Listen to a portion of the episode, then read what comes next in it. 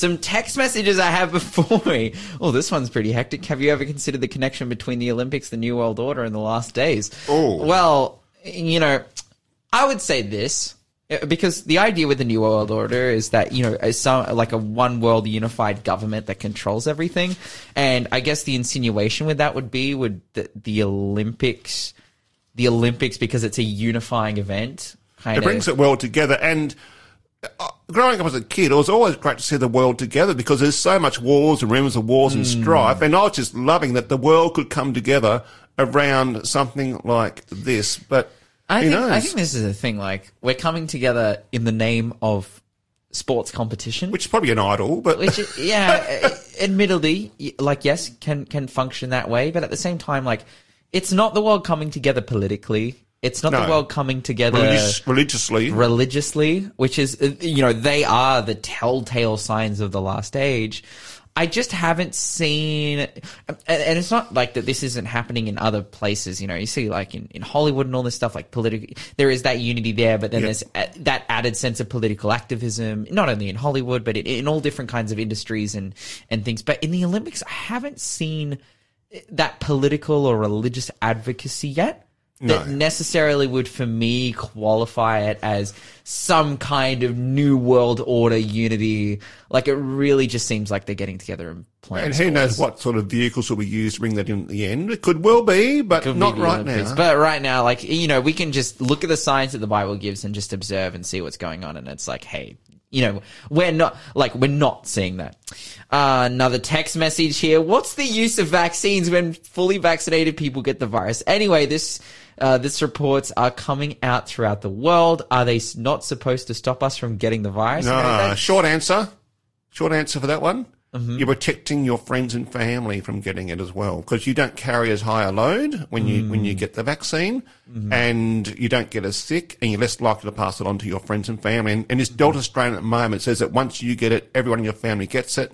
Um, so, and that's my short answer is that it, it doesn't it doesn't stop you getting the disease, but it, you don't get a severe disease, and you protect your friends and family from getting the disease.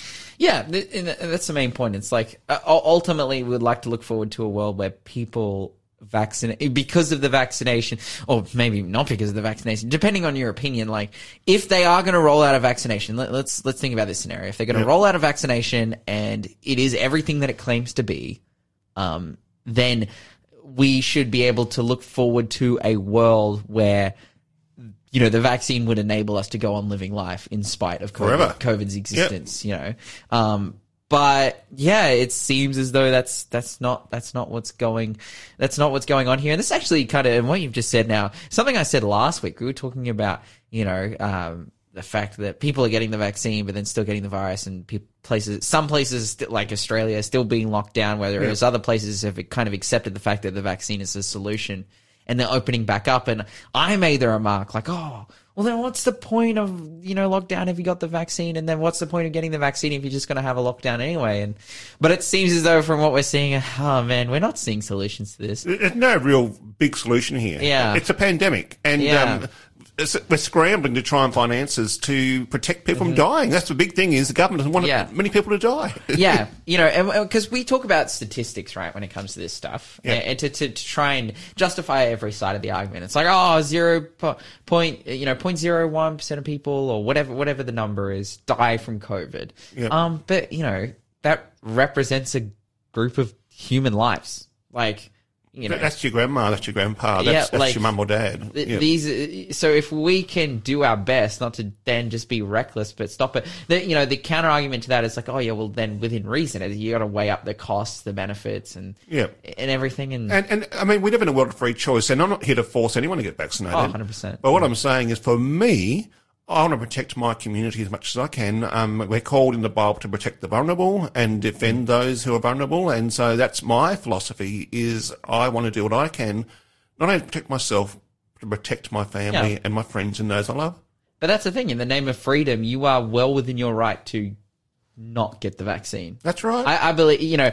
So that we uh, read yesterday uh, a similar text message that was saying that oh, some preachers are saying it's a sin not to get the vaccine. That's which going is over the the top. most ridiculous thing Blasphemy. ever. Um, like so, I cu- I couldn't even say that it's your Christian liberty to not get the vaccine because it doesn't even fall under that cavity ca- uh, category of oh, is it a sin or not? No, it's definitely like you're not going to find anywhere in the Ten Commandments. You're not going to find anywhere in the in the health laws and the ceremonial law and, There's nothing in the Bible. where it talks about you know getting the vaccine or not getting the vaccine. So so in that case, this is you're well within your right. But you know whether you get like if you get it or you don't get it, you know you kind of have to live with the the, Yeah. the circumstances of Free choice. We live with the consequences of our choice. Hundred percent. So, yeah, interesting text messages there. We're going to continue on with the show. Good stuff. Um, we're going to jump back into Matthew. Uh, chapter 11. As we were reading yesterday, we are reading it all about Jesus and this statement that he makes um, in relationship to our Bible study, which is all on the idea of rest uh, this quarter in our 20 million movement, 20 million people studying the Bible right across the world. It's on the idea of rest. And we're taking specific focus at this statement that Jesus made um, in Matthew chapter 11, which is, I- as we were intro, introducing it yesterday, probably one of the most famous Bible verses out there, one of the most claimed promises. Like, it is an incredible piece of scripture. You're listening to Faith FM, positively different radio. So Yeah, let's just. it- it's in the top 10 of Jesus' promises, this one in Lawson. Yeah, hundred percent. Um, oh, I could. You know what? I'm going to look this up right now. What? You're going to Google it. Oh, no, I could be proven wrong. Top 10 promises of Jesus. 10 Lawson's Bible Googling it. verses. It has to be there. If it's not, I don't know. Top ten Bible verses. Oh, oh, I'm, gotta be I'm, there. I'm, I'm looking. Okay. Top, or top 10 So- promises. What? No, come on. That, It's this not isn't, there. this isn't legit. Who who wrote Is, is this? Google ever Who legit? who wrote this? Someone said Romans twelve two is the most famous Bible verse. Get What about John 3.16 for crying out loud? Are It's held up in every sports Are game and everywhere else. Kidding me? Ah, that's okay. Never Google. If you're sick, you never Google because you're going to be dying. I mean, Oh man, you know what? I am so disappointed. Well, our court of public opinion here at Faith FM, and I'm sure the listeners would We are agree. putting it. We are putting it in the top ten. we This are. Lawson and Darren have put it in the top 10 promises of Jesus. If you're 100%. wrong, you let us know, but we think it's a pretty Yeah, good promise. this is this is where it's at. Let's read it. Uh, read for us, Darren, twenty-eight to thirty. Yes, it says, Then Jesus said, Come to me, all you who are weary and carry heavy burdens. How much we need that right now in the pandemic? And I will give you rest. Take my yoke upon you. Let me teach you because I am humble and gentle at heart and you will find rest for your souls. For my yoke is easy to bear and the burden I give you is light. Mm, so the first thing that we we noted yesterday in the kind of conclusion as a Bible study is that we saw that that Jesus was an incredibly contentious person person. Even within the chapter that he goes on to say this, he's like calling people out, calling out the sins of the world, you know, telling it how it is, saying like the world is so difficult, you know, woe to, what does he say, Chorazin, woe He to goes for a rant there in verse, where was it? Back up there in verse 20. 20, 20, 21. Yeah, he, has, he really, he really um, lays it down and says, "You're worse than Sodom and Gomorrah." and not only does he say contentious things, but through his action, he uh, constantly constantly attracts contention. Yeah. Um, which you know, fair enough. He's doing things that, like, literally, the people are calling him out. They're saying, "Oh, you're blaspheming." He's How can you forgive sins? And oh, I can't just forgive sins. I can do that, but I can also heal people. heal people, and he, and then he, you know, he walks the talk and everything. And he's this incredibly contentious individual. Um, and then he follows all those up by saying, "Oh, come to me, everyone who is weary, who has heavy burdens, who is heavy laden, and I will give you rest." You know, and you read this verse, and it's like, "Oh man, how does that make sense?" That And since I am meek and lowly in heart, I'm thinking, hang on, Jesus, you- are meek and lowly in heart, but you've just called out these people. yeah, I'm like, well. And I think ultimately, like, we made a small application yesterday from this from this first verse, from verse 28, where we said that Jesus is there for us to come to, um, not to take away our burdens, but almost in spite of our burdens, to help us with our burdens. Yeah. You know, that, that we will forever face challenges in the world. And we talk about every, you know, every single day, we talk about stories of religious persecution. And it's not only religious, just t- troubles with life. You know, I think about people who go through bankruptcy. That's something that my family went through um, in 2015, 2016. We went through bankruptcy, um, and and I'll admit, like I had a very privileged upbringing, and then we go through this situation of bankruptcy when I'm like 17. And we lose everything. We lose our house. Like, like would these, pretty- this is a pretty hugely burdensome situation. Like, you know, it's so stressful and there's so much anxiety about the future and everything. And, and I praise the Lord that my family has come out of that for the most part, you know. Um, but like, again, these burdens that we face in the world, not only in the religious sense, but in, in every sense, you know, disease, money, like whatever it may be, um, Jesus helps us through that. Yeah, yeah, I, I agree with you. And, and so on that topic, Lawson, have you ever seen a yoke? Yes, because this is what we're going to get to in our Bible study. Is verse twenty nine. Take my yoke upon you and learn from me. What's a yoke? A yoke. Well, um, so I'm a vegan. Not an egg so I, so I don't. So I don't see these very often. Well, I'm a, I'm a, I'm a, I show show poultry, so I see these all the time. oh, see- okay. I'm shining torches through them to see if my chickens are growing, which I did last night. I've got chickens in the incubator, Oh, or eggs in the wow. incubator right That's now. awesome. Last night I shone the torch through the, and I see the yolk, and you see a little germ spot growing. You say, yes, my eggs are fertile. Oh, not my eggs, but the chook the, eggs the, the fertile. chook eggs are fertile. yes, and they're growing, and hopefully in another 20 days' time, I will have chickens on the ground. Oh, awesome. Well, for those who are biblically literate, um, they're an probably gonna, yolk. gonna be thinking, okay, what are you guys talking about? Because it's not an egg yolk. Um, yolk, so this was essentially like a, one of the, one of the early, um, agriculture devices, essentially. yes, one of the probably innovative devices to Yeah. get more horsepower or, Yeah, yeah. or cow power. Yeah, mate, you didn't need a turbo back then. You just needed a piece of wood, and that piece of wood was called a yoke. And essentially, how it functioned. Now, I'm not the biggest farmer. Maybe, maybe you should talk about this. I'm not. I'm not a farm boy. I like grew up like in the city. Oh, I grew up on a farm in Mildura, Victoria. Oh, but, wow. But that was citrus and olives and Okay. et cetera, et cetera. But, Not animals. But we, they had cows, but they didn't. By then, the plows were actually old Yeah. Massey Ferguson tractors, the good old Yeah. Masseys. But, but, um, the yoke idea definitely was something that, um, I saw yokes sitting on the farm, Mm. um, that have been used in years gone by. So the idea is it, it goes around the neck of an animal, but there's another one beside it that goes around the neck. So it keeps them lined up side by side so that they carry the burden of whatever they're pulling together, united, Mm. with a stronger pull.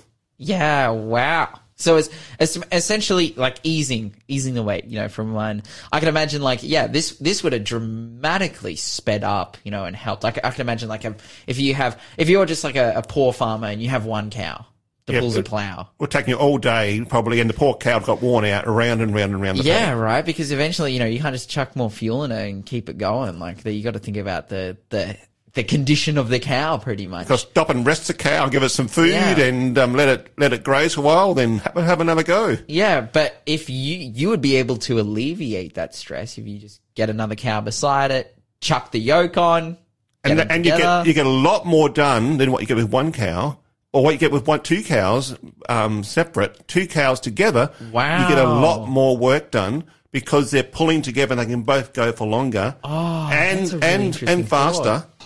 and get more of the ploughing done. Oh, so it's oh, that's a really good thought. So it's not like yeah, you know, you you're not you can't spread the load out essentially. No, yeah, like those two cows together are so effective. It's more efficient and and yeah, because they're pulling exactly the same um, time Mm. um, in sync, you, you you can go a lot further.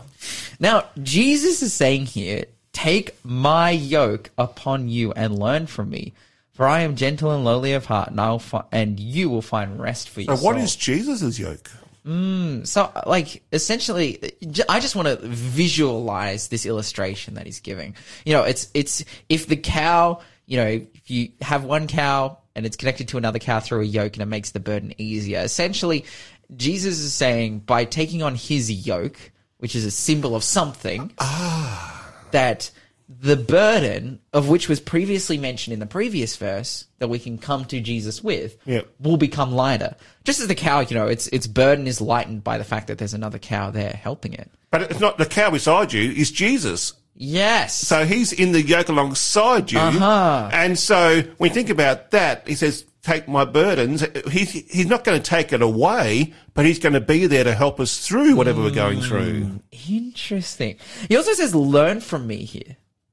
So it's take my yoke upon you and learn from me. You know, Well, uh, see, what happens is if you put a younger cow and an older cow together, um, in that yoke, it's the older cow saying, you've got to pull with me and, and this is what we, how we do it. And, and it takes a little bit of learn to get it into sync. cow apprenticeship. Cow apprenticeship almost. So you put a younger cow in with the older cow and, and it passes on what it means to pull the yoke together and how to do that. And now it's like, obviously, like Jesus wants to help us with our burdens that we read from this verse. He's saying come. It's, it's, it's command to come. Um, yeah. But as I read Come, take, um, learn. as I read like and learn from from me, I like as soon as I see Jesus saying that word learn from me, I just my my mind starts racing with um visions and implications um of what he would say later in the Great Commission. That's where my mind goes when Jesus starts saying learn from me because it seems as though there's a discipleship element to this. That, you know, there's there's something more than just coming and Jesus taking all your problems. But no, Jesus is, you know, I can imagine just as those cows, right? You, you have a young cow with an older cow, they're pulling the yoke, and that younger cow will eventually, like, it'll grow up and it gets stronger and it, it'll become its own older cow. Yep. Be able to pull a yoke with another cow. Yeah, yeah, exactly. That's that's a really good point. Discipleship coming right there. Jesus said, come follow me in the, in the Bible. I'll make you fishers of men. You're listening to the Breakfast Show podcast on Faith FM. Positively different. All right, let's get it back into our Bible study. We're talking about the yoke, not Yes. the uh, not And the. by the way, there was text messages came in Oh, yeah, correcting there our limited agricultural knowledge.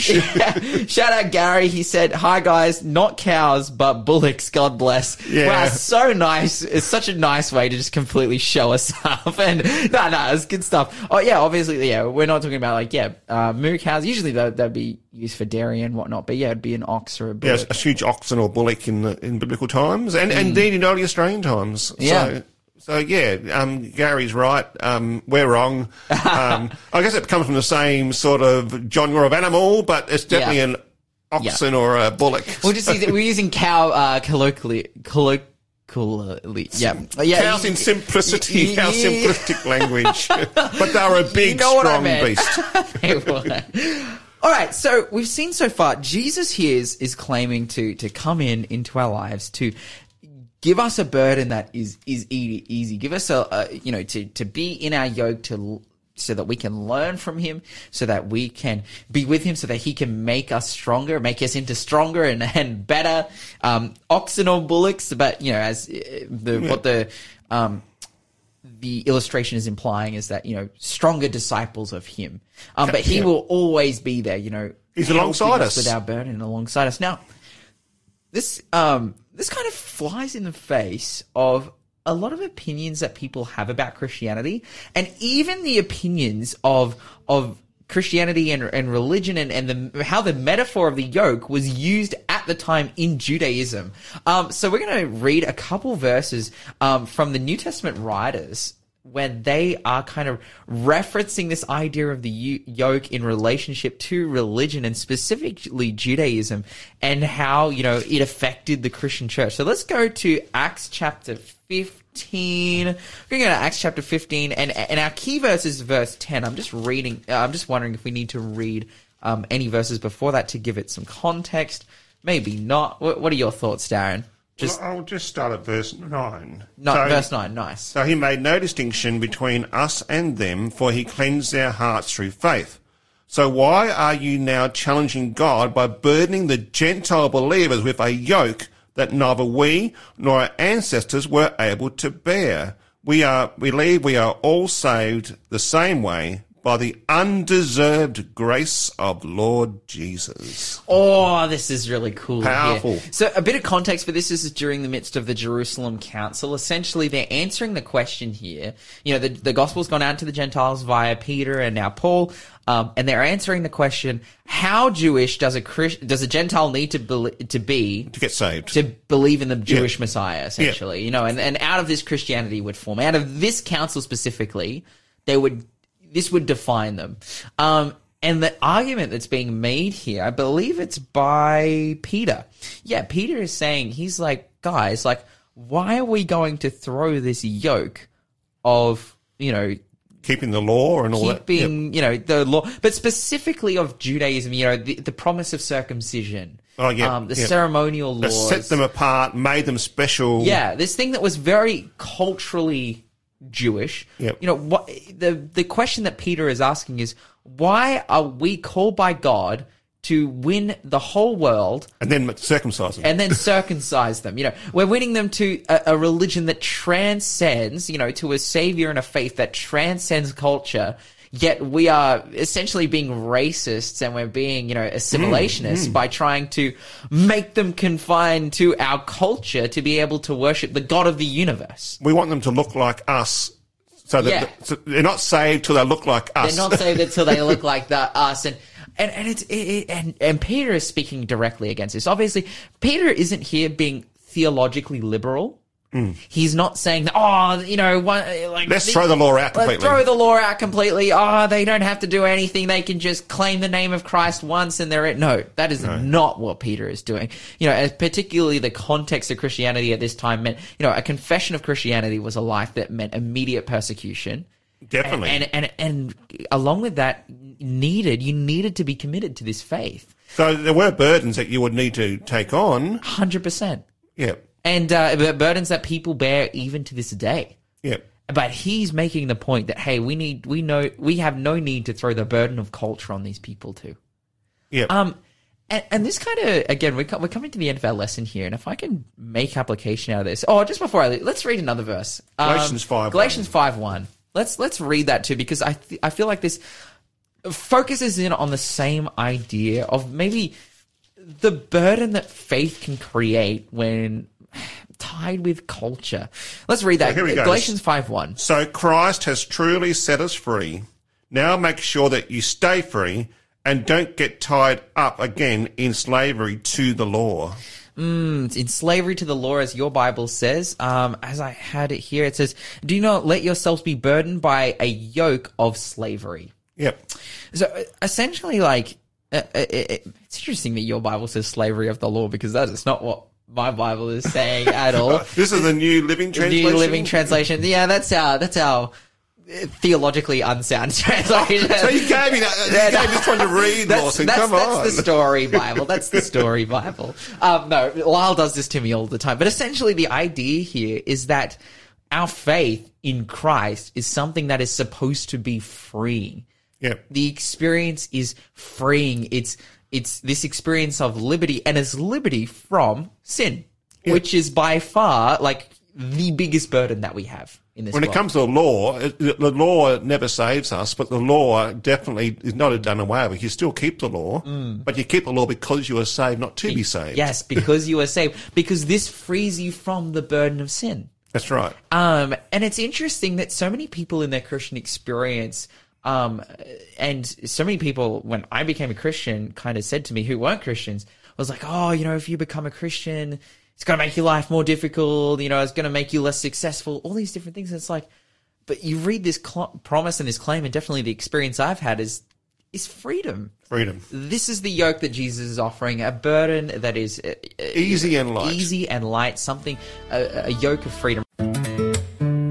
You're listening to the Breakfast Show podcast on Faith FM. Positively different. Uh, now it is time for Question of the day.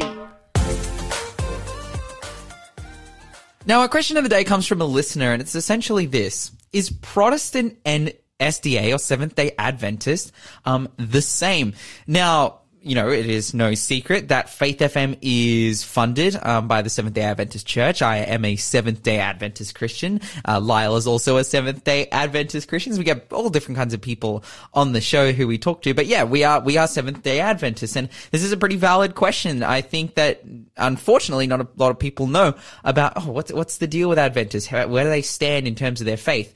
Um, yes, and the simple answer is: is Protestant and SDA the same? Um, like, yes, we are a Protestant church, but I would like to explain just a little bit of, you know, our history, why we exist and, and where we kind of exist in that space. Um, and I have to take you to the principle of progressive revelation. Now, this is a doctrine within Christianity, um, that essentially dictates or says that, uh, as we read through the Bible, um, the revelation of God and his character becomes more full. So the later uh, biblical you know works you know from you've got the the first five books of the bible written by moses and the, the, the books in the old testament and the prophecies and whatnot.